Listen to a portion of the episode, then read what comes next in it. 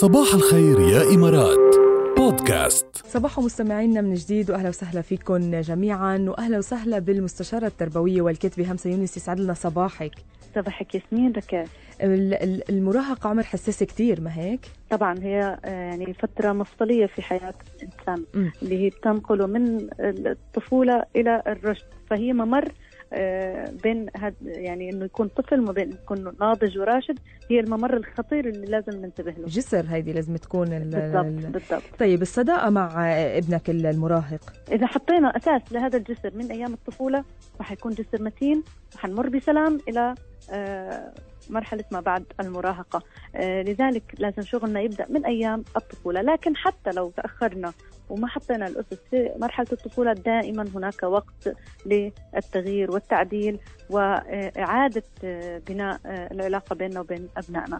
آه، أهم أهم نقطة يجب أن ننتبه لها إنه إحنا مثل ما قلت لك نبدأ من مرحلة الطفولة انه يكون في علاقة مبنية على الحوار. دائما يكون في مساحة حوار وشفافية بيننا وبين أبنائنا إنه ما نضع بيننا وبينهم عوائق ويكون في مصدر رعب أو خوف بيننا وبين أبنائنا لأي سبب كان حتى لو أخطأ.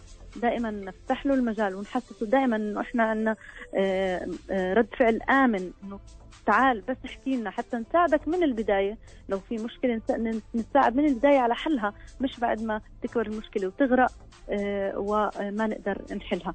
فأهم شيء الاستماع المراهق يحتاج إلى من يستمع إليه. لذلك بتلاقيه في هاي المرحلة آه، في آه، بيلجأ إلى آه، الأصدقاء دائما. ليش؟ لأنهم بيسمعوا بعض. فجميل إنه يكون عنده أصدقاء لكن الأجمل دائما تكوني أنت يا ماما وأنت يا بابا الأصدقاء الأقرب له اللي دائما بابهم مفتوح آه، وقلبهم مفتوح حتى يسمعوه.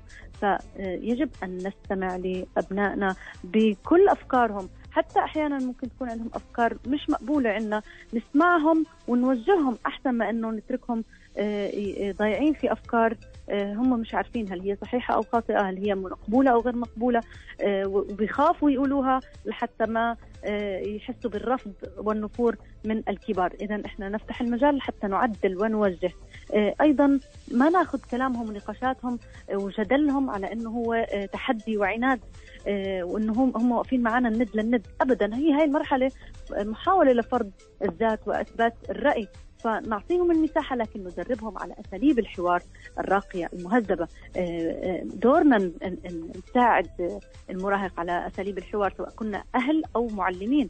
المربي بشكل عام يحتاج أن يدرب المراهق. يعني مش أنا يجي مثلا أنا كمعلم ويجي الطالب اللي في مرحلة المراهقة يناقشني آه، وي- ويعاندني فأنا أعتبر إنه هو قليل التهذيب. ابدا هو آه، آه، يحاول أن يثبت رأيه يحاول أن يثبت وجوده. أنا هنا أنا إلي رأي. فنحن المطلوب منا ندربه على أساليب الحوار واساليب طرح الرأي بش- بشكل مهذب ونسمعه. نسمعه. مهم جدا إن إحنا نسمعه وما نعتبر حواراته ونقاشاته قلة تهديد. آه، أيضا آه، ما نستخف باهتماماته. حتلاقي المراهق ممكن يعني عنده اهتمامات يعني ممكن إحنا نعتبرها شيء سخيف. إنه شو هالأشياء هاي اللي بتهتم فيها؟ آه عنده هوايات إحنا قد نعتبرها أيضا شيء مضيعه للوقت. أنت قد تعتبرها كذلك كناضج إنسان راشد. لكن هو كمراهق بالنسبة له قد تكون عالمه الكامل. لذلك آه، جميل جدا إن إحنا نحترم اهتماماتهم ونوجههم إلى اهتمامات يفرغون فيها طاقتهم آه، الفكرية والعضلية آه، لأنه مهم جدا تفريغ الطاقة بالطريق السليم حتى لا تنعكس سلبيا على المراهق.